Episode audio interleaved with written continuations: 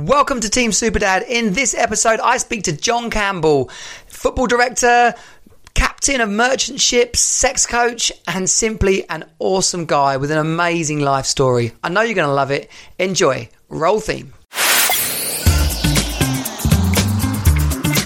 Welcome to Team Super Dad. Real dads creating their best lives ever. More time, more money, more fun. You are not alone.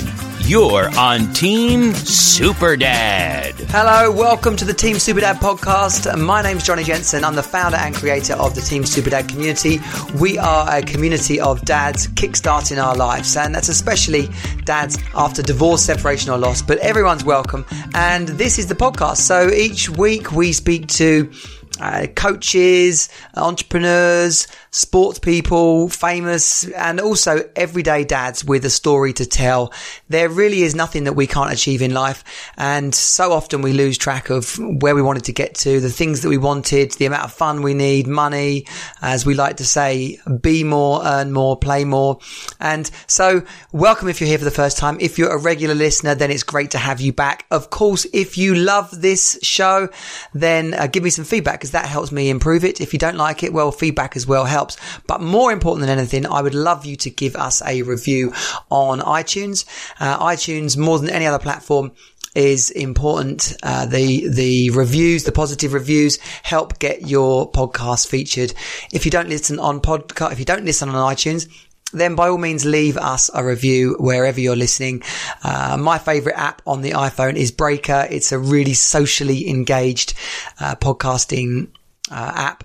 But wherever you listen, Spotify, we're on Spotify, YouTube, uh, Apple uh, Music, iTunes, and Google Play. Where else? Basically, we're everywhere. So thanks wherever you are listening in like I said, today's camp, uh, interview is with John Campbell, awesome guy. Um, he's he's in his seventies. Um, but he speaks with all the um, energy of, of a young guy, uh, but he has such wisdom and so many awesome stories to tell, um, both from his family, his parents growing up in Africa and India, um, stories of alcoholism, um, stories of, of his new wife and being a sex coach and also working with football stars and athletes. And so just a really amazing guy.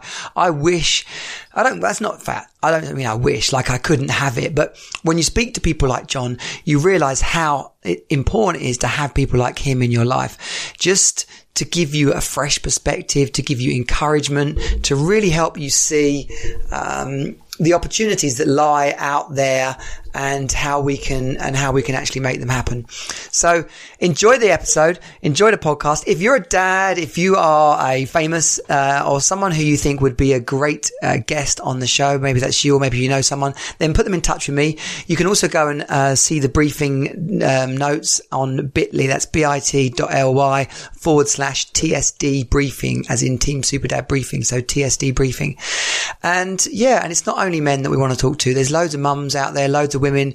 I'm interviewing a, a woman on Sunday. We're going to be doing uh, affirmations, talking about the power of affirmations and, and speaking good words in, into your life. And so, yeah, this really is about uh, empowering dads, empowering people like yourself and I to kickstart their life in the area of money and fun, relationships, um, work, of course, um, and, and, and, most important than anything, having a great time with our kids.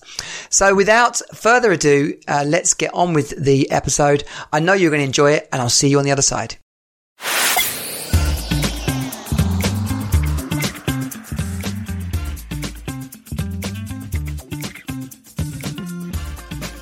Hello, uh, welcome to the Team Super Dad podcast. It's me, Johnny Jensen here, uh, founder uh, of Team Super Dad and coach of Super Dads Everywhere.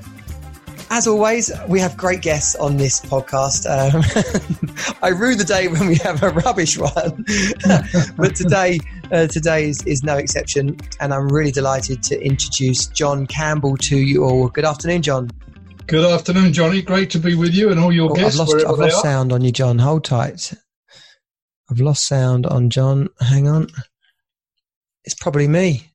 Hang on. It is me. hadn't hadn't lost sound at all. You're actually in my ears. Come on. You can hear me now? Yeah, I can hear you now. Yeah, it wasn't you, it was me. And I can play games by going. I know you can now pretend. Yeah, yeah. so there we go. That's, that just shows we're live. That's that's always good. People people love to know that you are, are actually live. So John, uh, why don't you introduce yourself? I mean, there's, there's there's so many cool things about you. I just put in the sort of in the in the little bio. We've got a um, a former uh, Brighton director. We've got a, a, a dad, a grandfather, uh, a coach to to to footballers and, and athletes around the world. There's, I, I wasn't quite sure from our previous conversation, but there's some kind of like sex coach thing somewhere in there as well? What is what's the? Yeah, yeah. there we go. We'll get onto that as well. Um, we might we might leave that to last since that's the last thing I learnt to do.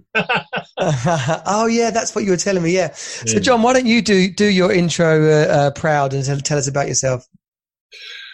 Yeah, well, where am I? I've been on a journey, Ronnie, uh, Johnny. It's been magnificent. You know, I call it awakening journey because I think every one of us is asleep when we first come in. And, you know, we all have different paths, different journeys. No one is wrong. No one is right. But when, when it's your time to wake up, I think it's your time to wake up. Uh, I was born in India. Uh, I feel very blessed and appreciative now because I was born into a culture that was very free. I was raised in Africa. Um, my mum was alcoholic, which was a wonderful gift to me because meant she didn't worry about me. She was she was off she was off, off her head most of the times. I was free bird, you see. So in those early years, I was totally free. I never went to school. Didn't have any schooling. So my days were playing playing with my you know playing with the natives really, the locals and the animals and what have you. And were you there for your dad's work or something? Yeah, yeah, yeah. My dad uh, had worked overseas for many, many, many years. You know, he met my mother um, in Malaya. No, in London. Took her to Malaya, married her during the, and then the Japanese invaded, and they escaped. He, How old are you, John? well, some people. I'm, I'm, I'm 73. I feel like 33, and some people say I'm 2003. So there you go. Good. Yeah. so, uh, oh, I mean, my dad's 76. I got a neighbour next to me who's 83. And, and, uh, so it's, it's, I think a, we, are, old people are getting younger, I think, um, which is, yeah. which, which, can only be good for me as I start to yeah. get older. The more people are, are, waking up, and there's a lot of people realizing now that, you know, we are what we think about. You know, so I like to think young thoughts and be, you know, thinking good things. Yeah. So that, that was my life early on. And, um, then we came to England when I was nine for the first time was it seven, eight, eight, I suppose I was, yeah. And it was a terrible shock to me. First of all, the cold. Never been used to the cold. I've been born in India, raised in Africa, two different countries in Africa and Australia. And so that was a shock. And going to school was a shock. You know, my mother's, you know, went home, went home the first day. I said, well, that was interesting, but what do I do yeah. tomorrow? And she said, you go there every day. And I nearly went into, you know, I thought, well, I can't, can't go there every day, you know. So I just you know, went through primary school and um, lots of things happened. And went there from there on to, I got the 11 plus, went to grammar school. And uh, whereabouts in the UK were you living? Uh, in Sussex. When we first came to England, we lived for a year in, in a little place called Cooden Beach near Bexhill. And then my mum did what alcoholics will recognize as a geographical. She managed to convince my dad that the reason she drank was because of the place we were. it's a classic, by the way. It's a classic. So he bought that one. Yeah, okay, well, we'll move. You know, so we all moved uh, further along in Sussex to Burgess Hill, and that's where I went for my last couple of years in primary school, and uh, then went to grammar school in Brighton. Um, so I went on the train every day, you know, down to Brighton from Burgess Hill and back again. It was an all boys school. Uh, I had a lot of fun. I didn't take it seriously. I didn't. I didn't think that's what school was for. I always thought it was to have fun. So, and I was lucky. I was in the C stream, and one C's.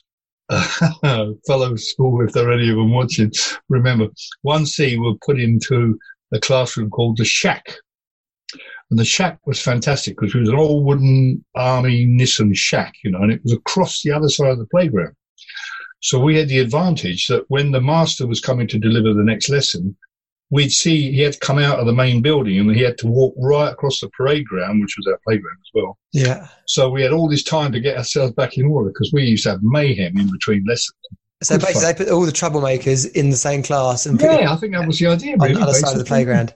Yeah, in, in case anyone's like wondering, bit of a bit of a uh, context there. Brighton is is pretty much a, a party town. It is also historical. Uh, comes up in uh, regularly comes up in the top ten places to live.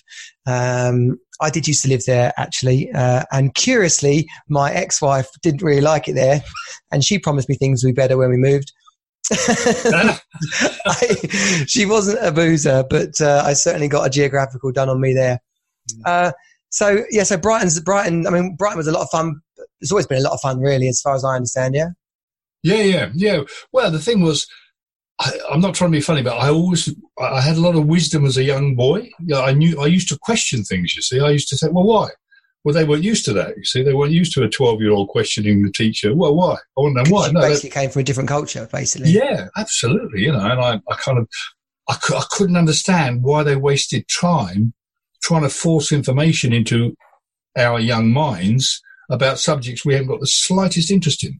That to me was already dawning on me at 11, 12 years of age. Yeah.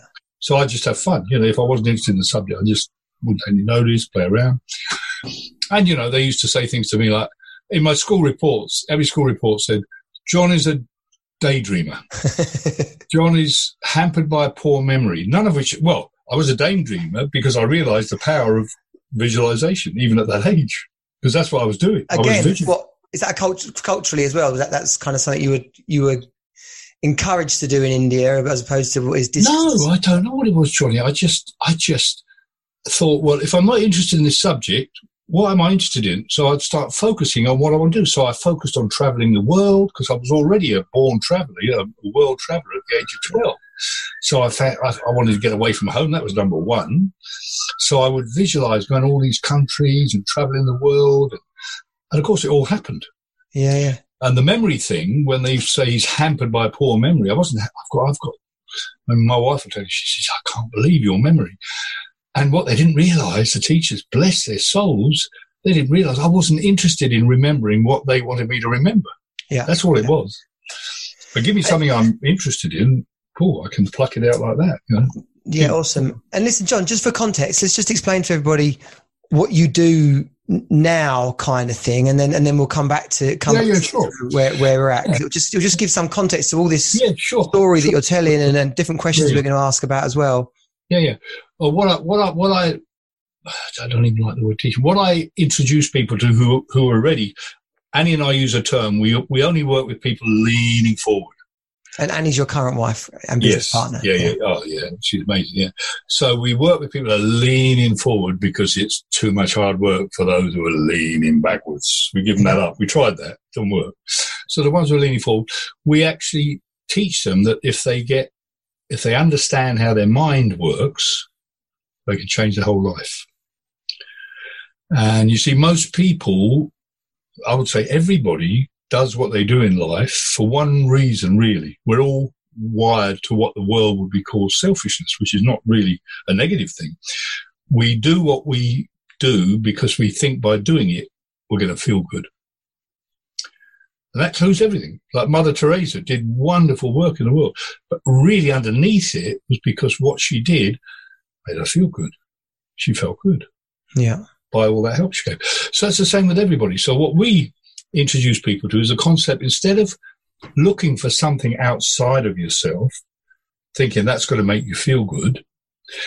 Every single person has the power to feel good first, and then just watch how what they enjoy and what they like will come come through them. You know, it's we all say, Johnny, it's it's simple, so simple and not easy because of the way we're hardwired if you go around, if anybody goes around and just spend a day, so I'm just going to go out uh, there, I'm going to listen to conversations, okay, amongst the public, you know, whatever, whether it's on the radio, whether it's in a cafe, whether it's on the beat, whatever. I guarantee you, 90% of the conversations, people will be talking about what they don't like. Yeah. They'll be having a moan about something. Even when I do it, when I coach people, I say, first thing I want you to do, I want you to go around And every time you go in a shop or a store or whatever, always say, "How are you today?" And Uh, I guarantee ninety-nine percent will say, "Not bad." Yeah, John, I was about to say that, and I was about to say, I, I what I hate the most is when people say that because genuinely, when I say to someone, "How are you?" I'm actually interested in how they are. And they don't even hear the question; they just give their automatic answer of That's "not not too bad, thanks." And I'm like, "Dude, that doesn't even mean anything. And, and if it, even if it did, it's actually quite negative. yeah, yeah, absolutely, yeah. Because so I always I have a stock thing, and I love it because I feel good when I do it. I say to them, "How you today?" And they go, "Not bad." I go, "Oh, that means pretty good." yeah, yeah. So why not said say I'm way. doing pretty good? Yeah. Yeah. So that's so, so the teaching is as simple as that. We have a we have a little game we play. We say we have to eliminate the four C's, and the four C's are complaining, criticizing, comparing, and controlling. Yeah. Now that's a task. That is a tough order. It is a task. And that's what that's what that's why I was so keen and interested to to do this today. You know, when I when I came across, uh, you know, I came across you via Gary Stevens, the former Tottenham and England uh, player. So it was great to get connected that way. But then when I saw your videos and heard you speaking about these things and the different way you were talking about how this impacts footballers and athletes, and and you know, to me, I just thought, wow, this is a whole paradigm that many dads won't be aware of. And when they're looking at their relationship with their kids and their relationship with their ex, the success they're having in their career and life and everything, this this is a this is like a hidden wall for many people. Um, and, they don't even know it's there. They're, they're butting up against it, wondering why things aren't quite going so well. So, you know, having having you on today and hearing, yeah, about about your story and about how you came to this, but also some insights that people can get access to, you know, breaking through that those four C's that you just that you just spoke about is Yeah. is, is brilliant. Well, uh, yeah, thank you, Johnny. And it is true. I mean, I can honestly say that I, my life today is constantly joyous, happy, and free. Who would have want I- that? Yeah, Yeah, I- and you see, the thing is, I think that's the desire of every human being is freedom, really, freedom, freedom to be themselves, you know. Yeah. And and I haven't always been like that. That's the thing I want people to know. perfect. Well, let's I get onto both those been- things. I want to Yeah. get onto how people can access that, but I'm also wanting Yeah. to sort of to sort of dig through some of some of how that how it didn't always be that way. So you were Mm. talking about school earlier. How much of an influence on your on your childhood was your dad? Well, I don't know where to start here. Well, I'll come straight in with this one. I think I mentioned offline, you know, when we were phoning. I found out only two years ago that the man who I thought was my dad for 71 years, you know, Yeah. I'm 73 now, was not my dad. Wow. was not my biological father. And that was something that came to me as a feeling for the last 10 years. And it took me 10 years before uncovering and going, going and doing a test with my, with my, uh, young nephew to confirm that there is no way his grandfather could have been my, uh, his great grandfather could have, no, sorry, his grandfather could have been my father. Yeah. So, but the man who raised me, as often is the case, he was my model. He was my male model, you know. He was a very kind, very gentle. He was a disabled man, born disabled with a def- uh, deformity of his left leg, so he couldn't fight in the military. He had a lot of shame around that, which I then picked up on.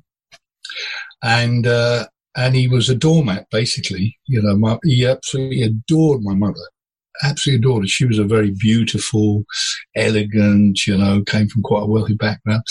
And I think he, what he told me once when he, when he was on his, you know, towards the end, and he said, I said, why did you stay? Because she was pretty, pretty hardcore. Yeah. And he said, your mother was such a beautiful woman and I'm a cripple. And that really brought me to tears, you know, to think he, he thought he was his disability, but he Right, was a yeah, yeah. guy. So he had a, a big influence. It, it, it uh, I became very similar in that respect. I attracted not the most uh, gentle of, of people in my life, you know, uh, but also gave me tremendous positive, you know, he was a very, yeah, very kind, um, yeah, and he loved, loved, loved his kids. And I mean, he knew that I was not his child. He didn't know, he didn't tell me, but Yeah. he Yeah. knew. And he treated me, if anything, and I used to find it was uncomfortable. I mean, he probably treated me better than he did uh, his own son, who I thought was my full brother, but was my Wow. half brother. See, I was the youngest. So yeah, he was, um, yeah, had a big influence on me with my football, my love of football. He was he loved his football, loved his sport. Where was he from? Who did he support? Fulham. Fulham. He was born in. He was So born in Lon- Londoner, actual Londoner. Yeah, London. Yeah, yeah, yeah. Oh, I mean, he tells me I've got to share this story just for people who are football lovers to see how the game has changed. He took me to Fulham, Craven Cottage, when a guy called Tosh Chamberlain. Some of your older viewers might have heard of him. He was a winger, played for for Fulham, uh, and Johnny Haynes, who was captain of England at the time and a imperious football. I mean, wonderful pass of the ball. You know, he was captain of Fulham, and he was the first person to break the wage thing when they when they were used to be on twenty pound a week, and he was the first hundred pound a week player. Okay. And Johnny Haynes used to ping these forty yard balls out to Tosh on the right wing, and you know Tosh would pick his foot up, his right foot up, to trap the ball, and it go under his foot out for a throw in to the other side. And Johnny Haynes was a little bit. People would say he was arrogant. You know, he was so good, and he used to stand there with his hands on his hips, shaking his head. You see, well, he did this one too many times in this match. So Tosh walks across to the dugout where they just used to throw their tracksuits in the dugout in those days. You know, no subs, obviously. Yeah, yeah. And he went to the dugout, pulled his tracksuit, pulled, pulled out his woodbines, and sat and lit up a wood woodbine in the middle of, of what, what is equivalent of a Premier League game. and I think, I think that's a great story to tell you, because. Well, apparently at Tottenham, um, they used to literally um, not all players. I think I think apparently George Best was known to do this as well. Run out at half time and have a have a swift half at the Oh, yeah. at the at the Oh, pub yeah. on the corner. Well, I, I mean, in those days, it was a regular thing. They'd have a bottle of brandy in a dressing room, Yeah, and everybody, everybody would have a nip of brandy. yeah. Now, I understand that, especially having gone down the drinking road myself. I don't drink now, as you know, for 20 years I'm drunk, but I understand that because that's what it does. Yeah, It takes, it takes away any fear. Oh, my God, you can take on the world when you've had that little nip. yeah, true, true. But So that was football, so, so, um, it made me fall in love with football. Yeah, fall in love with football. And so you're living in Brighton, and what happened? What happened after school? What, how did you get on at school? What, what happened afterwards? Well, I, uh, I I messed around for five years, so I failed all my GCEs, and uh, Dad called me in and said, "You've got to get your backside into gear. You got to." So I just decided, yeah, yeah, I'm going to go, and I decided I wanted to go to sea because it was my fastest route out of, to get away from from home, right? Yeah, So I just got my head down, and I got I got five O levels. Uh, I got an A level in art. I was very gifted in art. I had my first drawings published in a in a little book when I was doing my studies at grammar school, and um, yeah, I sailed through, got five O levels, and then took off for the merchant navy. Uh, and started my own journey. And uh, I mean, I was so terrified. I was so anxious in those days. I can remember I joined my first ship, and obviously I was a cadet. I was an officer cadet, and all the other officers wearing, you know, gold band, you know, one ring, two rings, three rings, captain, four rings, and all that. And going into the, I was terrified sitting at the officers in the officers' wardroom, dining room for dinner or lunch, whatever, and all this gold brass all around me. You know, I was terrified. I was just mortified, terrified. And I wasn't old enough to drink. I was only 17. And the captain called me when I signed on and he said, listen, young man, you know, you're under, I was indentured apprentice and that makes the captain responsible for you. right. He said, you, you, you're not allowed to drink alcohol. All right. You understand that? You know, I said, okay, no problem. And I can remember going into the officers' bar, which was very grand, you know, crystal row, the steward all done his white jacket, and I mean, all the big time, and all these officers with gold bands around you. And I'm sneaking up to the bar for the first time, and the steward says to me, "What would you like to drink?" And I said, "An orange juice, please." And just then, this group of officers to one side happened to burst out laughing. I was so self so self I thought they were laughing at me, and I flaked out. I flaked out through anxiety, thinking they were. What fainted? Yeah, I fainted. oh my gosh! So, so from then on, so then on, that's when I discovered alcohol was a great help to me. So from then on, this is typical. I used to go into the engineers' mess because the engineers in their boiler suits couldn't come into the luncheon room. Yeah, they had to, they had a special mess room, so they had their own fridge in there with beers in there. And I used to go in there, sink a couple of beers to give me the courage to go in our bar and ask for an orange juice. Got it. So before I forget, right? What? So, what would you? What would you? What would you say to a dad who's trying to encourage their teenager who's a bit of a tearaway at school and he's got to get knuckled down and just get some kind of a quality. What would, what would you be saying to, to, to your, to your 15, 16 year old self at that time in school as a dad? What I would be saying to him is there's something which you love and you enjoy. What, whatever it is, find out what it is. And if they say, oh, I don't know what it is, I said, all right, close your eyes and imagine you've got a million quid in the bank and you've got no family. What would what make your heart sing to do as a like you know as a job? Whatever that is that's what you're going to be doing. Yeah because like the majority of people tap into your intuition yeah exactly tap yeah. into it the majority of people get influenced by a whoa, is it going to bring enough money or b or b what the family going to say yeah if it doesn't fit the family it's all unconsciousness, you know. Yeah, well, a lot of Asian families struggle with that. Um, Jewish families, yes. um, their sort of predefined route is if it's not what you want to do, then what the hell do you do? That's right. That's right. So, so that to answer your question, I'd be saying to him, find out what you love doing. There's got to be something you love doing, and do it. Uh, don't don't um, be respectful in the classes you're in with subjects that you're not the slightest bit interested in. So in other words, you know, make sure you honour other people who are wanting to learn that subject. But if you're not, just take it in. Don't don't be worried about it, and certainly take no notice of exams. I say to I said to my my own kids, I said, exams. Just think of exams as a way the authorities need to check and see how good their teachers are. True. Don't take it to mean anything about you. It's just a number. Yeah, yeah.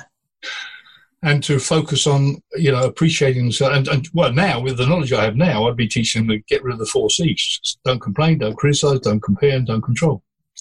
Yeah. Well, let's get onto that as a as a framework shortly. What? So, how many kids have you got then? Six. Six. Six that I know about. yeah, no, I'm going to have to do a lot more shagging before I start having that that uh, problem. well, you know what they say. Uh, I've been to 103 different countries the last time I checked.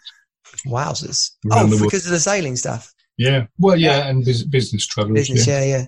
So where? So went. How long did you stay in the navy for? And and and you know, in, in amongst all that, I, where did you uh, meet uh, your first wife? Well, I I, uh, I went in at 17. Uh, I became a captain at 26. I was the youngest guy on the first ship I was captain of, which was oh, did they take the piss out of me? I tell you, a full wow. a full crew from the Humberside, Hull. They were piss takers, and um, I left when I was. That's pretty impressive, by the way. I, I, don't think we can just skirt past that. I mean, I, well, I, I can't, I can't contextually yeah. get it other than we just went from talking about the officer's mess and, and the mm. grandeur of it to 11 years later, you're, you're, you're the captain of your own ship. Yeah. Yeah. Yeah. No, it was amazing, really. I mean, I, I got married quite young to my first wife, to my, my eldest daughter's mum. And, uh, um, the marriage broke up uh, after a couple of years, maybe two, three years. Um, and I, I left, I was in Shell tankers which I found complete boring. I've never been one good for bullshit, Johnny. And there was more bullshit in Shell than there ever was in the Royal Fleet Auxiliary, which I started with, you know. So the, in other words, we'd be in the Persian Gulf, two o'clock in the morning, 110 degrees, and the captain would shout at me to put my shirt on. And I'm thinking, who am I putting my shirt on for? You know, middle of the Persian Gulf, and all that shit. Yeah. So my desire was, I kept thinking, one day when I'm going to be captain, I'm going to be so good. I'm going to be good to the guys. I'm going to make sure the ship is well fed because when you're at sea, that's all you look forward to is your food and your meal. So that was a big driving force for me to be the one to make the decisions to make people's lives better. Already I had that kind of feeling. So when I eventually got into the supply boat game, um, and I was captain, I had a ball and we had a ball and we, I would divert the ship, divert course to go and visit these unvisited islands and we put the, put the lifeboat over with a, you know, two cases of beer and a few roast chickens and go off and mix with the local ladies. We had a ball. Brilliant. The world's changed. Maybe the world hasn't changed for people in those kind of jobs, but I think, you know, my dad used to, he was into motor racing and, and, and he was a um, works Ford and Toyota rally driver, um, uh, Lancia Stratos. You know, they used to do crazy stuff. They'd have rallies in the middle of the night, just you know, wherever they wanted to start one. They would, they, you know, the, the, the, the, parties and the, the women and the, you know, and, and literally then go get up the next morning and be like, right, they're on the start of the, of an international rally and they're off, you know, kind of, obviously sport is, is far more professional and stuff now, but you do wonder if people are having as much fun. My dad says to me, problem is, son, you're not having enough, enough fun. Yeah. And yeah, I'm totally with you. I'm totally with you. And a classic example is, I mean, I, I literally did that. I was on a journey from, um, where did I, I signed up, I signed on the vessel in uh, Djibouti in what was then the French territory of the Afars and Issas. And I was going down to Mauritius. And I thought, oh my, I looked at the chart. I saw there was a virtually uninhabited island. There was just a few, you know, oh, let's go and have a look at that. So I diverted off and we we put the boat down. We had a back, they call them banyans. You put the boat down, get some beer, have some chickens, have some fun, come back to the boat, and we went going again. No questions asked. You know, now from from some time, officers on the watch of vessels have their own colour. So the chief officer has a maybe a red pen. I don't know what it's. Second officer will have a blue pen, pencil. Yeah. And the third officer will have a green pencil. And at the end of their watch, they have to mark where the ship's position is and at the end of a voyage, all the charts go to head office to be calculated how much miles you any officer wasted on their watch. They could, you know, if they went three miles yeah. off course or two. I mean, let alone detour and go and have some fun. Yeah. yeah. but you're right. It's, it's, you know, it's got so serious, and that's what I bring into everything now. Is got to have fun. I've got to have fun. Everything's got to be joy. Football's got to be joy. One of the biggest problems I see in the game is teams where their manager there's lack of joy and fun. Well, Mourinho, blimey. Yeah. That man it, lacks it, joy. Yeah, but, but you see, there's a classic case of somebody that came in like a breath of fresh air, if you remember when he came yeah. from Porto. But then that thing called EGO, the ego, starts and rises and raises its rotten head, you know. And I always say EGO, ego, the ego means easing God out. Yeah. Yeah. Yeah, it's uh, when, when start... I go when I go. Yeah, that's, like me having a moment. yeah, yeah. I say this to, to, to various guests. Yeah. I'm like, whoa! I just wonder well, my mind there. And the, and the word, of course, I realise the word God can can really trigger some people. But you see, I don't think God's got anything to do with religion. Nothing. to me, God is just it's a, a, word for love, unconditional love. You know. Oh, I, I, I, I find words very interesting. Yeah, I have similar views on on faith is yeah. to think that one faith is wrong over another faith. I, yeah. I, don't get, you know, if, if, if, if we come from different parts of the world, you know, if ultimately, if our faith is a pretty wholesome faith, which yeah. I think most, most mainstream faiths are pretty wholesome, then who are we to each tell each other that our gods are, first of all, different, let alone better than each other's? The likelihood is that it's a God for all seasons. Kind of, it's adapted to fit a culture. That's, that's, I know it's not, perhaps not a truly biblical view, but but certainly as I see God operate in the world today, I think it's just you know it's generally a force for good, and uh, and and if we could unite behind that as a faith, yes, then yeah. then we do stand a chance of not yeah. blowing ourselves into smithereens. Yeah. yeah. no, and I think people are waking up to that. And for me, I, I I got a great. I have a lot of fun with words. You know, I love words because they're very, and I always look at the word God and the word love and the word now all have in the middle of them one big zero. One big zero. Love, God, now. They all have this big zero. And I, I think there's a message there that it's a circle and it's nothing. It's now. Love. That's what God is. It's love. You know? So, what's the encouragement there for you for people to be to be present in the moment, or what? What are you saying?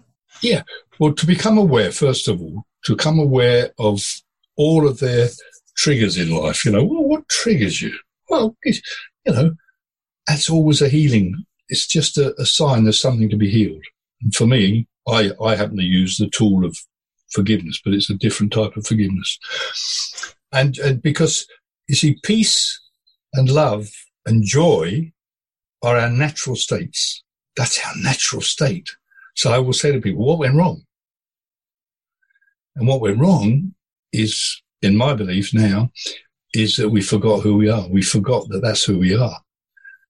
And we got further and further and further and further away until the pain of staying the same gets bigger than the fear of making a change. And that's where we come on our journey. And, and I believe everybody will be led to a point in their lives where this is not working, whether it's in a work, work situation, relationship, or whatever. And that creates a, and you know, even, even in football, you know, you talk about Mourinho. Mourinho is a man, in my opinion, he's in so much pain. So we talk about up, like upset upon upset upon upset, yeah. Guilt, resignation, fear, yes. this kind of baggage that we end up carrying around with ourselves. Yeah. And the, and the and the sign, the red flag, is when we start blaming everybody else. And if you think of Mourinho's, especially, it got worse and worse and worse, in my opinion. But everything was everybody else. It was the media. It was this. It was that. It was this. And nobody loves me. And blah blah blah blah. There's the sign. The minute we start pointing the finger, I say to my coaching clients, always look and see. When you're pointing the finger of blame at somebody else, it's very symbolic. We've got one finger pointing at them, but we've got three fingers pointing back at us. That's as a little reminder to take our focus off them and focus onto us. Yeah. Well, I know my own marriage and everything, you know, there's, there's, there's obviously a lot of upset, the breakdown, the blame, but somewhere has to come on the journey, a, a, a look in the mirror to see, well, what, what could I be responsible for? And when you start asking yourself that question, suddenly so much appears. You're like looking, you're now looking again at what went wrong, but from a, what was my role in that? How could I be more responsible?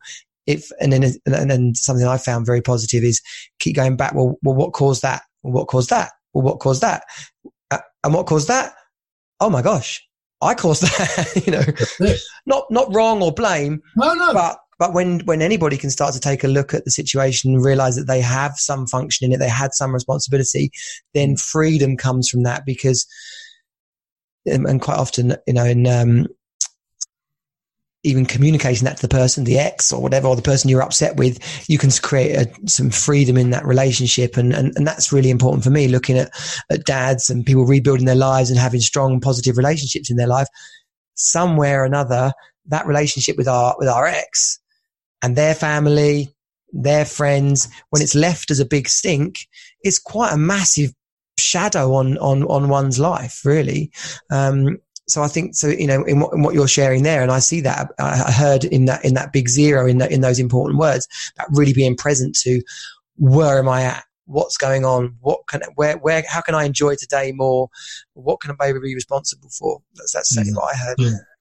Yeah, and it's interesting you bring up the words responsible, you see. Again, I, I love words. You see, if you say to someone, how do you spell responsible, they'll tell you, you know, are you responsible? And I always write it response A-B-L-E instead of I-B-L-E, you know? And I say, because really the word means able to respond. And when people look at responsibility as ability to respond rather than responsibility, you know, something on my shoulders, it changes. And my life changed when I was able and honest enough to acknowledge I was a hundred percent responsible for everything in my life. Everything. Now that is a big ask of people. It took me a long time before I truly acknowledged that. And then I used a little analogy with people. I say, well, hang on, tell me about all the terrible things that have happened in your life. So then they'd, you know, go on this great thing and explain all these terrible things. And I said, okay, they all seem different, different places, different people, different things, all the rest of it. What's the one common denominator in all of it? It's you or it's me, you know, it's yeah. me. Oh, okay. Never thought about that. So I'm the one that can change everything. And I truly believe, Johnny, I truly believe that you don't have to worry about the ex or the ex employer or whatever. If you do the work on yourself and your relationship with them in your head, in your head and your heart, you don't have to run around and start giving them hugs and tell them all. So, you know, if you do that work, it has to change. It's almost like uh, our life and our relationships is like a mobile that you hang over a kiddie's cot. You know, if you move one part of that mobile, all the rest of the mobile starts to shift. So that's the beauty of this work. I don't have to worry. See, when I broke up from my last wife, it was I just want to be friends. You know, I just said, look, I know it's over. It's time to move on. No, nobody else involved. I just said it's time to be on. Yeah, and just the context when when that was that's you had four kids with the second wife. Five. Five, five kids with second wife, yeah. and you were together how long? Twenty-seven years. 27, 27 years. years. yeah. And I knew, I knew in my deepest soul, I knew that the work was done. I had to move on. And I was just like, oh, I'll just get a house down the road, you know, uh, every, everything will be fine. But of course, that's not where she was. She was devastated. She was upset. Yeah, she's angry. She's angry, you know. Yeah. So she rebelled against me, you know, in a really tough way, especially around the kids. Not, you know. Eventually, when I got into this work, which I'll tell, talk about later, the Course in Miracles, I started to do the work. So I would do visualizations and picture her in in a golden circle. I'd bring into some into my consciousness somebody who I really was at peace with in my life, who I loved, and they loved me, and was, and I'd get a picture of them, then I'd get a picture of my ex-wife, and then I'd merge the two in a in a circle of golden light into one picture in my mind. And you know, this is leading edge stuff. A lot of people turn and say, oh, "What a load of old codswallop." That's okay. It's not my work. What other people think of me is none of my business. I know it works, and when people experience it, that's when they that's when they change. They say, "My God, this works." And the great thing is about this type of work, you don't have to understand it. You don't have to believe it even. If you do it, it works. And that's the great thing because so much about programming is we have to understand everything. We have to understand. No, no, we don't have to understand. We have to experience. True, truly, yes. And and um, I was listening to some Wayne Dyer the other day, and and someone else put the, uh, the, day before that. I can't remember, but but you know he was saying we you know we talk about. Oh, I'm, I'm listening to Stefan uh, um, Stefan Aarnio's book, um, "Hard Times Create Strong Men." Great book. I listen to a lot of books rather than rather than read them. Yeah. And um, you know, he was talking about faith and saying, you know, well, whether you believe in God or not, there's too much weird stuff goes on in this world to say that we just got out the sea one day and evolved into into into who we are. There's too many coincidences. There's too many. Like, how did all the other Neander, Neanderthal races, whatever, not make it, and and we did? How how come so much of our fruit and veg is shaped like parts of our body and that and they actually help us treat those parts of it. There's too many coincidences in the world. And then if you're going to say, oh, I don't believe in a higher spirit or God or whatever because I can't see it. Well, we, we, we believe that our mobile phones work. yeah, that's right. Yeah, no yeah, we, idea. We, we, don't we don't question what electricity's done when exactly. we put the light switch on. We just put it on and it's there. Yeah. So I, I think so. For, for me, when people can tap into that and realize, yeah. you know, you don't have to believe in God to actually realize. Okay, so having a faith, having having an awareness that we are spirit bodies, not just physical bodies, mm is an access to to a whole world of possibilities and connections and healing and and um, I got uh, uh, you know talking to some guy the other day who was who was pretty depressed and and and really doubting every single thing that was going on in the world, but he was so shut off to everything that he. It was, it was all about what he could see and touch, and and that looked pretty bad at that moment. Yeah yeah, yeah. No, and I mean, I love, I love. Uh, I did a lot of reading when I started to wake up because I didn't read anything until I was in my fifties till I started to wake up. Um, and I, I, read a lot of uh, Sufi books from the Sufi masters, like Hafiz was a Sufi poet, and he had a lovely phrase. He said, "In the end, all human beings only have two choices: they either come to God dressed for dancing, or they get wheeled into God's ward on a stretcher." Yeah. And I think that's beautiful. And it's, it's people, you know, they, God, the word God gets a bad rap because of certain religious programming, you know, but I understand what he's talking about. And, and I see it happening. I see it happening in my family, my friends, in the greater world. Whenever it looks as though, oh, something terrible is happening in their life, I always know, no, no, no, no. This is just a little, that's, they're in the wheelchair getting into God's ward. They're not necessarily going in on a stretcher. They might be going on walking sticks even, you know. I went in on walking sticks in my book. You know, I was lucky I didn't get to the, stretcher, but everything that seems to be going wrong in our life is truly a gift. and my wife Annie, you know, I mean, she was a total non-believer. She was a scientist. She's a neuroscientist, PhD from Oxford, real bub bub bub in the head, you know. Didn't believe in anything that you couldn't touch, feel, smell, taste, whatever. And then when her husband of 27 years passed away, uh, she was with him. She, they knew it was going to happen, you know. She'd been with him sort of at the end there for the last week. And, and then when he took his last breath, it was a summer's day and she saw she actually saw a ball of golden light leave his body and go out through the window. And it scared the shit out of her. You know, she was a scientist. She didn't believe anything like that. But what it did, that was her wake up call. Wow. And when she started to Google it, she found it was a very common, common, common occurrence. Yeah. And that led her to reading a book by um, Eckhart Tolle, which you've probably heard of, called The Power of Now. And in The Power of Now, she came across A Course in Miracles, which is how we met eventually many years later. So you, anyway, by the way, if you if you send me these uh, books in an email afterwards, I'll put them in the in the notes of the show. Yeah, sure. Yeah. yeah, yeah, yeah, yeah. No, I mean, it's, it's, what what's fascinating, Johnny, and we're writing about it now together. Um, is when I look back, when she looks back on her life, we can see all the dots. You can see how, oh, that led me to this and that. Yeah. Oh, oh, oh, oh, oh, oh, there. And, you know, it's like, it's just, it's uncanny the different things that wake us up. It's like I didn't have any belief in the afterlife or anything else. And I had a captain working for me. This is when I started my own business. I owned ships. And his wife was Norwegian and I thought she was cuckoo. Same as a lot of people thought I was cuckoo when I got into all this stuff. It's the same thing. And she was always going on about this stuff. And she told me about a book called You Can Heal Your Life by Louise Hay, which I'm sure you've heard of. And she gave me the book, and I read a couple of what, nonsense.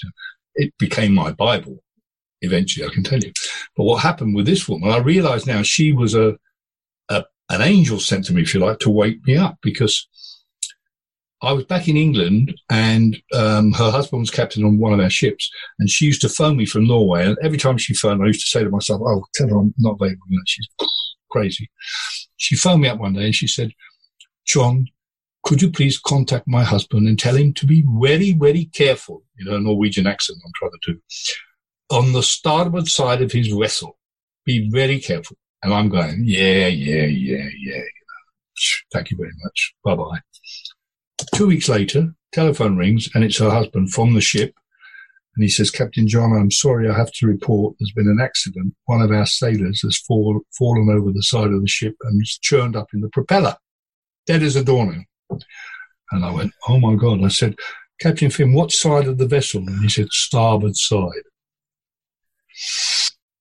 And I thought, wow, that's exactly yeah. what she told me. So what's all that about? Anyway, so I realized she was a, what I like to call now cooperative components that come into our lives to help shake us a bit, you know? So from that moment, I started to read that book, You Can Heal Your Life. And then I started to read lots of books. And then it was just it was just a accumulation of learning, really. Yeah, and I think that's so you called it an awakening. You know, for for me, it was really about starting to discover personal development, and um, I was what did I read? Um, Susan Jeffers. Um, uh, what's it? Um, ah, can't remember the name of the book. Anyways, like, entry, fear the feel the fear and do it anyway. Feel yeah, the fear, feel the fear and do it anyway. You know, so it's kind of entry level personal development, but but yeah. I think everybody, if anyone's listening to this and they're kind of they're just not even thought about any of that stuff.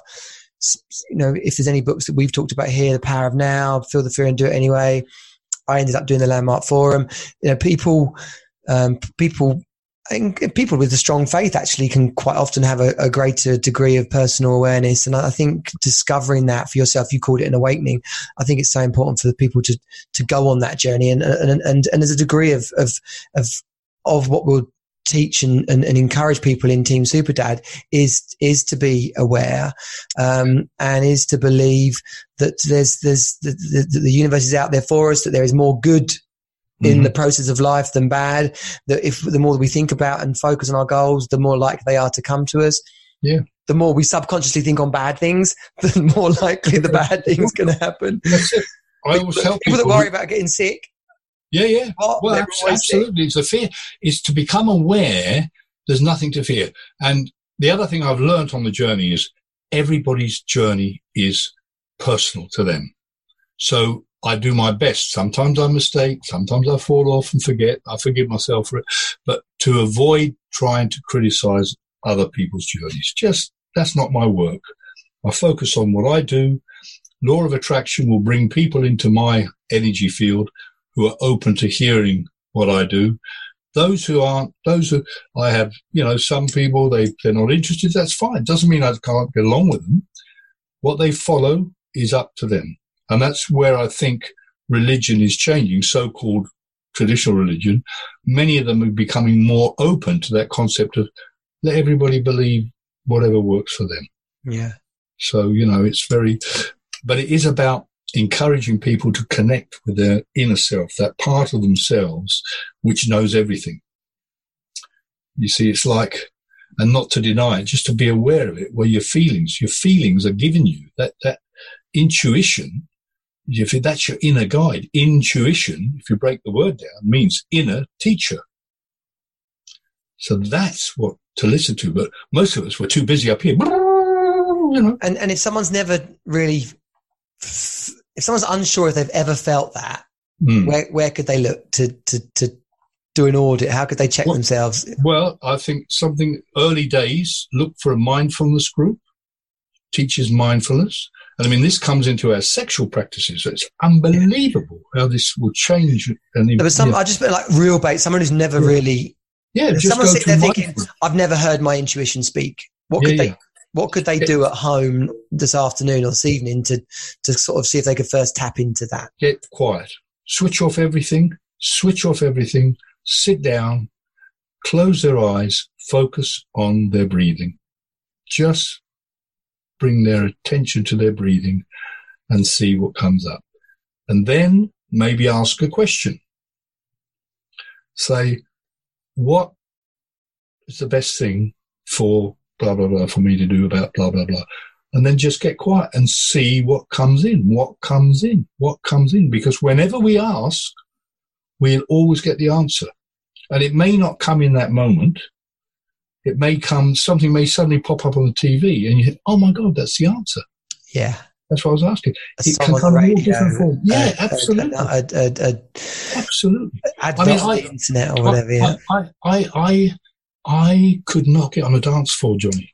When I got sober, I realised I'd never been on. I was 51 when I got sober and I stopped drinking alcohol. So, sorry, sorry, just we kind of missed. Oh, yeah, we could talk for hours, John. This is crazy. Yeah, no. Were you an alcoholic or? Well, I don't use that term now. I don't use. No, sorry, okay, but I mean, for, no, no, for other people, they techni- technically they would, but That's you would. Right.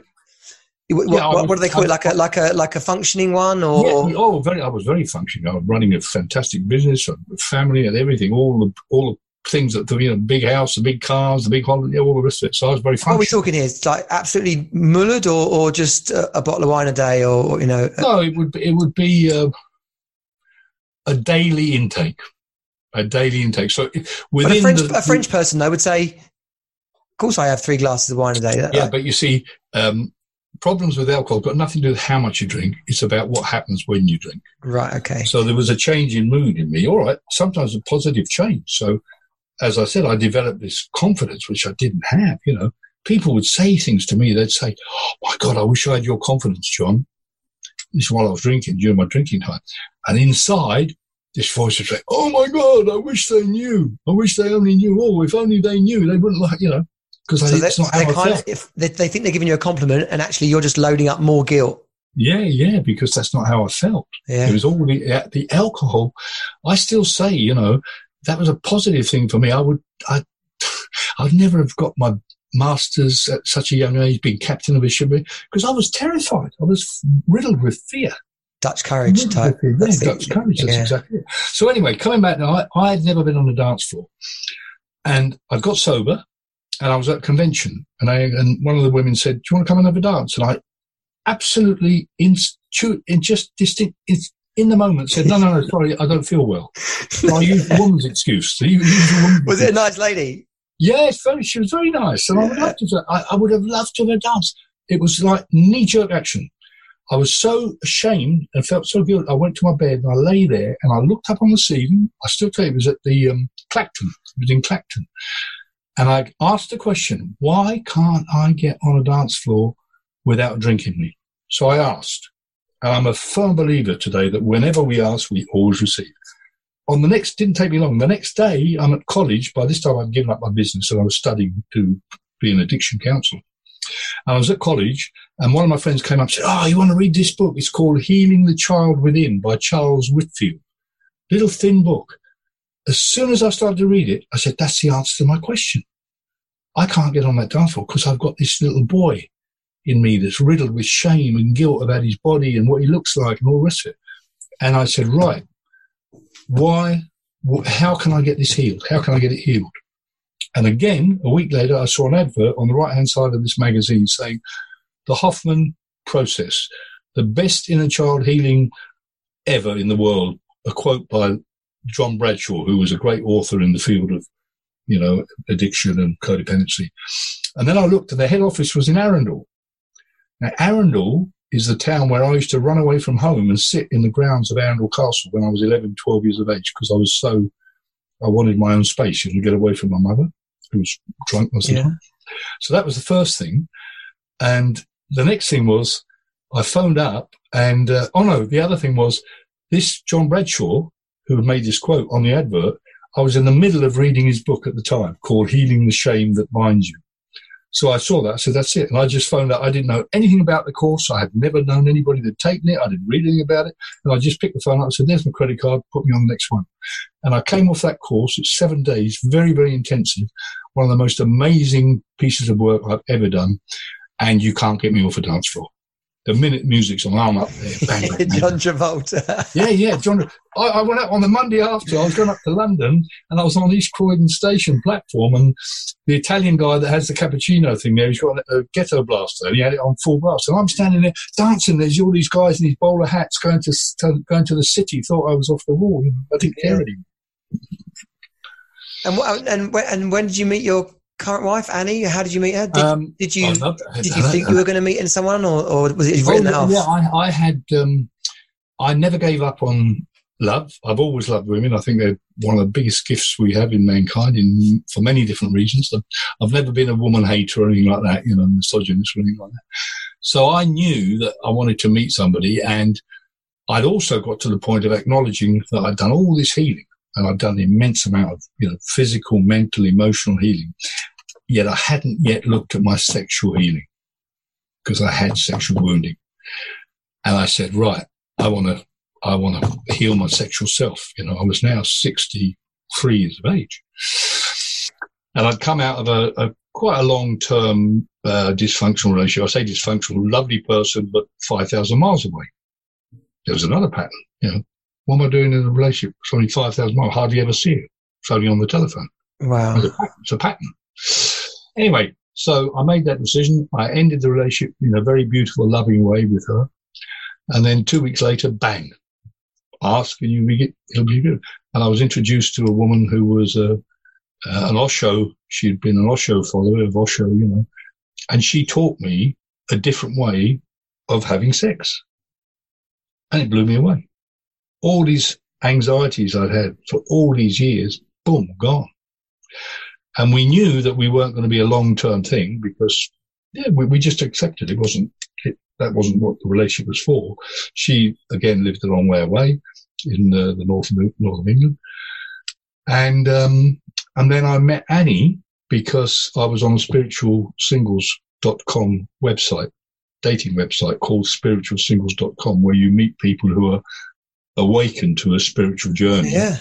And you can then look for people, you know, because it, it makes a big difference if you've got somebody that's at least on a similar path. Of course.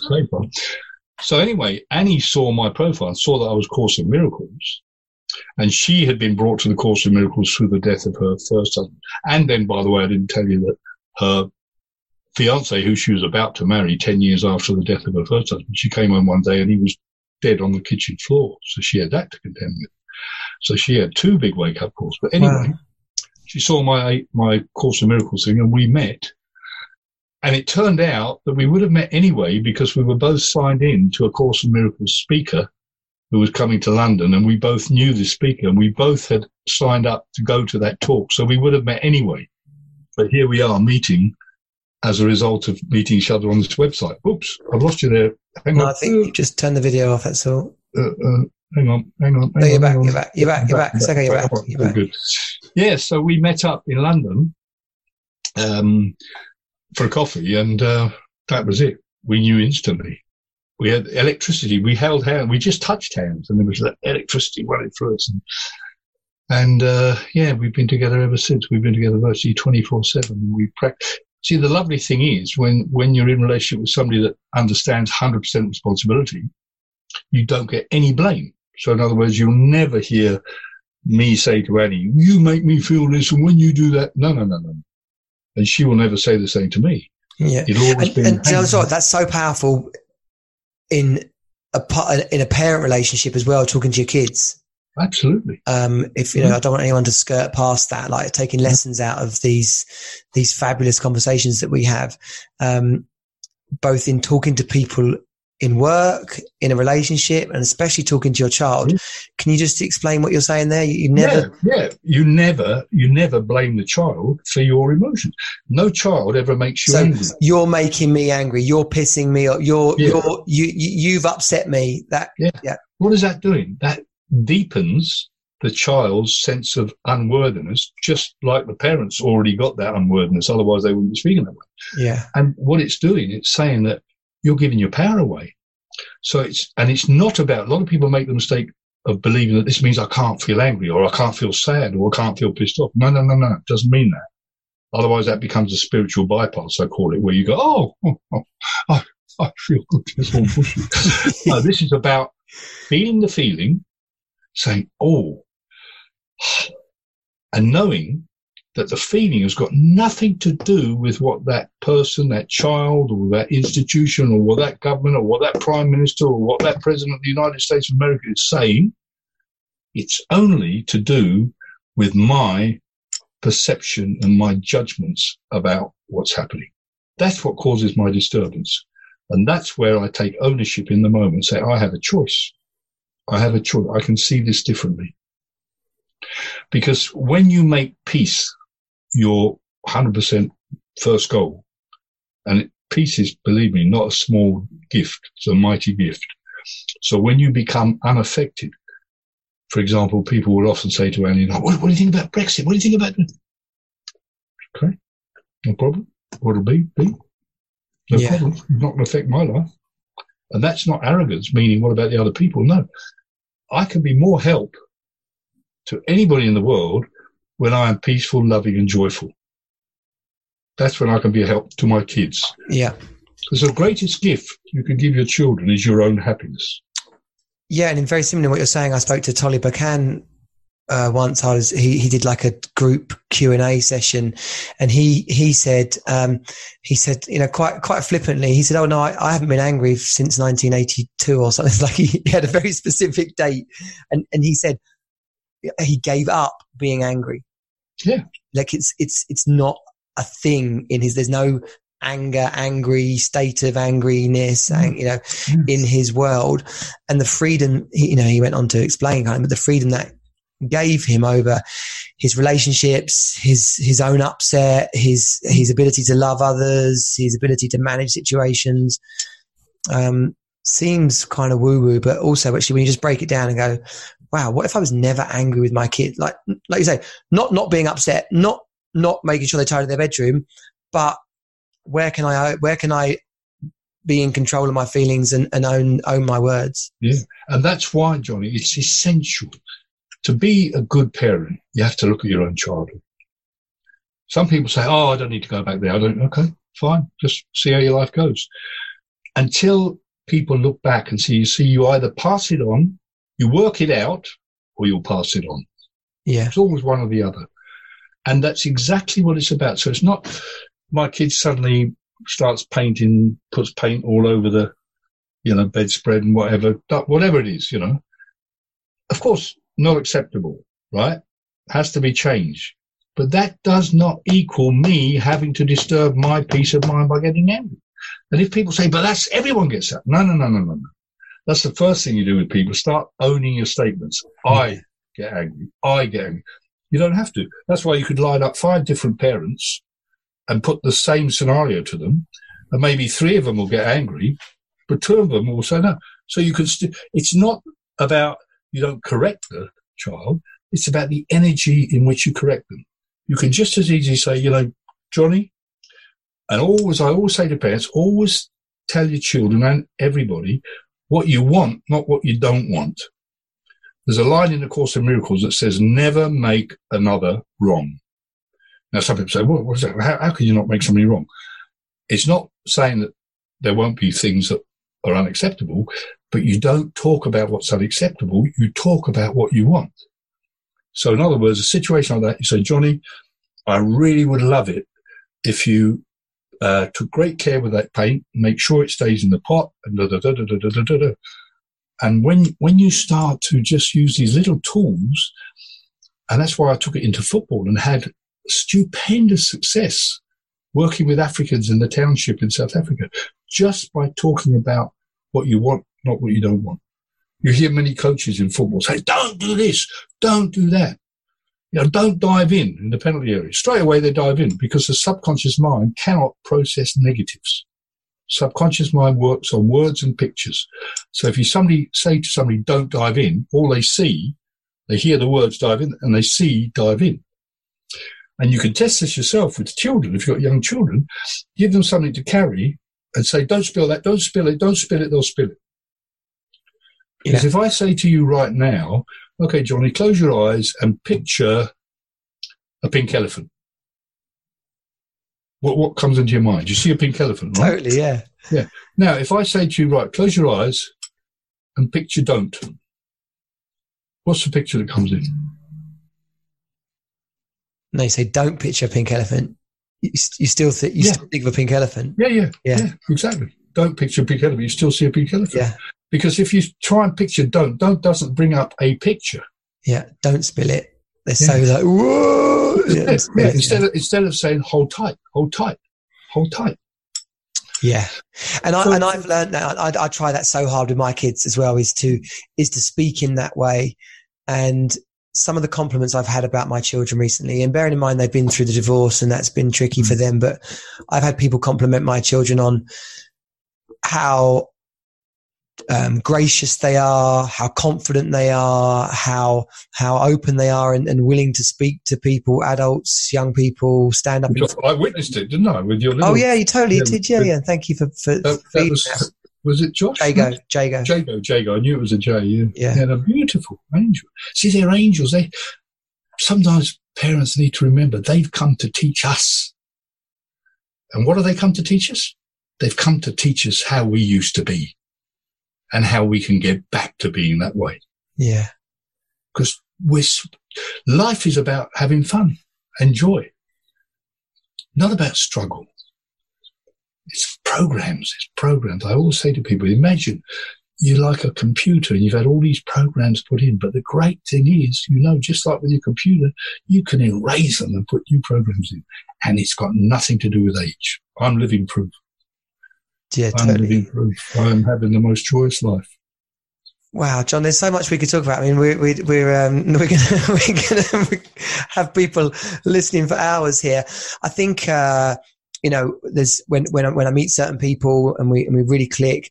There's such a connection around the goals and intentions of Team Superdad, and to um, to put together perhaps a worksheet or a or a you know we'll have a we'll have a webinar together for some for some team super dad members and you know we can maybe work out a mm. way where you can really do some coaching with people for an hour so that actually some of these awesome things that we've spoken about today we can put in place some practical ways that they can access these things talking about intuition talking about getting over grief talking about being present in the moment, forgiveness, responsibility. I think there's a, a, a really great opportunity here to, to, to put something together for the, for the Team Super Dad community.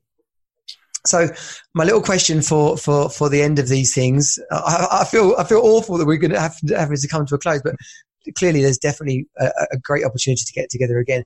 But my final question is, what have you learned about yourself that you wish you knew when you were younger?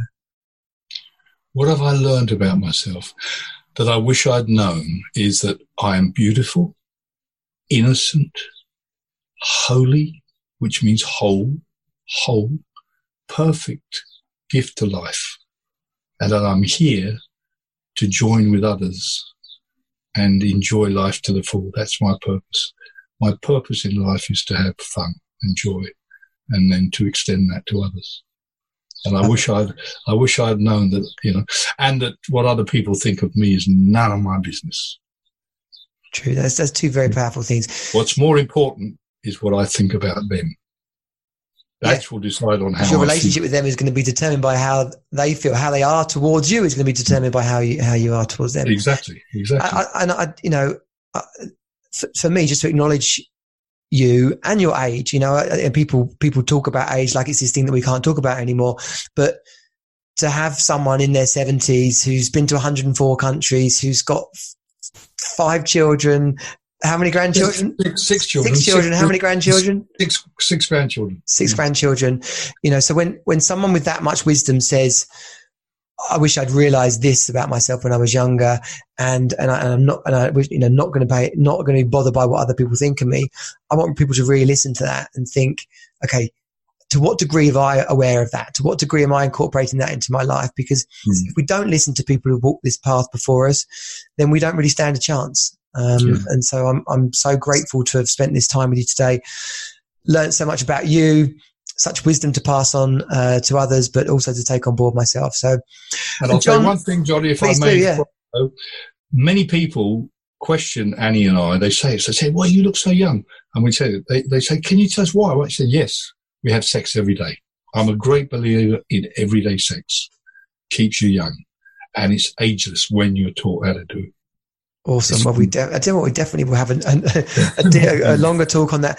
But well, John, you know, you, where can people where can people connect with you and work with you and, and, and well, uh, we have two, two, websites. We have one which we, is we talk about sex.com. We talk about sex.com. So I'm John at we talk about sex.com or miraclesrock.com and I'm on John at miraclesrock.com.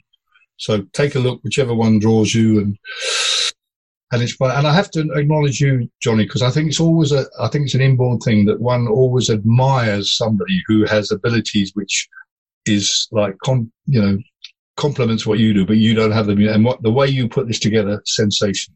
I love it. I think you've done a wonderful job, and I appreciate it. I appreciate having this time with you because you're a lovely guy. Thank you. Likewise, I know clearly I can't wait to have um, more opportunities to involve you with Team Super Dad and, and to share your wisdom further. Can I tell you who you remind me of? I always think we got doubles because everybody thinks I look like Michael Caine. You see, I've been stopped in the street. saying, oh, I'm sick of it. And not really. You remind me of uh, a wonderful footballer we have at Brighton, or we had at Brighton. He's just come back again now to act as a coach. You have a look at him. So it's called Steve Sidwell. Steve Sidwell. I know Steve Sidwell. yeah, he used to be at Chelsea, Reading. Yeah. You have a look at him. Put put a red wig on you. Yeah, exactly. I was say, got a lot of red hair. Yeah, yeah.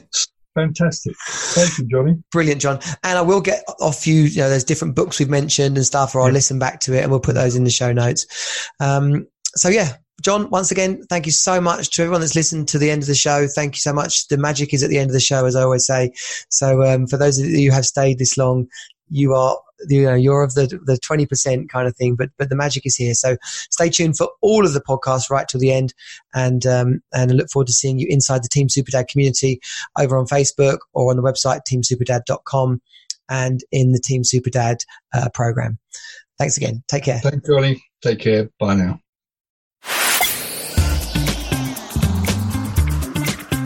Brilliant, brilliant, brilliant. I loved interviewing John. I, I mean, I love interviewing everybody, but particularly when you, you start talking to someone who's got such energy and so many stories to tell and how they weave into such a positive message. Team Super Dad is all about that, basically. It's a positive message for dads uh, and mums. I mean, blimey, I, I've been wrestling with this whole idea of, of, of is this only for dads? And increasingly, I'm wondering if it's actually about mums and dads of the same mindset. Uh, these, we are people who, want more from life, people who feel empowered by their choices, people who um, are fed up with being, I don't know, bored, having things go wrong, uh, and we really want to have more more out of our life. And I think that the idea that that can't be for women or that there are, you know, imagine basically group of men and women in, in that, in that, uh, in that mindset. I'm thinking about our upcoming firewalking events and looking at some events for next year where we're going to have a, a number of different speakers on the, those six areas of, of life for the health, wealth, relationships, faith, fun and personal power. And, and really having a great time there, doing some empowerment, arrow breaking and um, bar bending on your throw and, and, ultimately ending the day with the firewalk. So stay tuned for that. Come on over to the Facebook community and let me know um, when you would like that event to be. We've got the Christmas um, I've called it the Christmas and New Year Happiness Course. It's basically a hangout, uh, a weekly video call and hangout for dads uh, and getting through Christmas. Um, sometimes we don't have our kids all as much as we want, uh, and other times we perhaps uh, would like a few more friends and a bit more fun over Christmas. So I'm here to help. Uh, I can't do that on my own. So we're here together as a community to help each other. As always, thanks so much for listening. If you're still tuned in, then you are the crew that matter the most. Send me your ideas, thoughts and suggestions. If you haven't left that review yet, please go and do it on iTunes or wherever you're listening into. This is Johnny Jensen, Team Superdad out. Take care. Bye. This has been Team Superdad. Find us at teamsuperdad.com. Join the Rebuild program and create the best life ever for you and your children. You are not alone. You're on Team Superdad.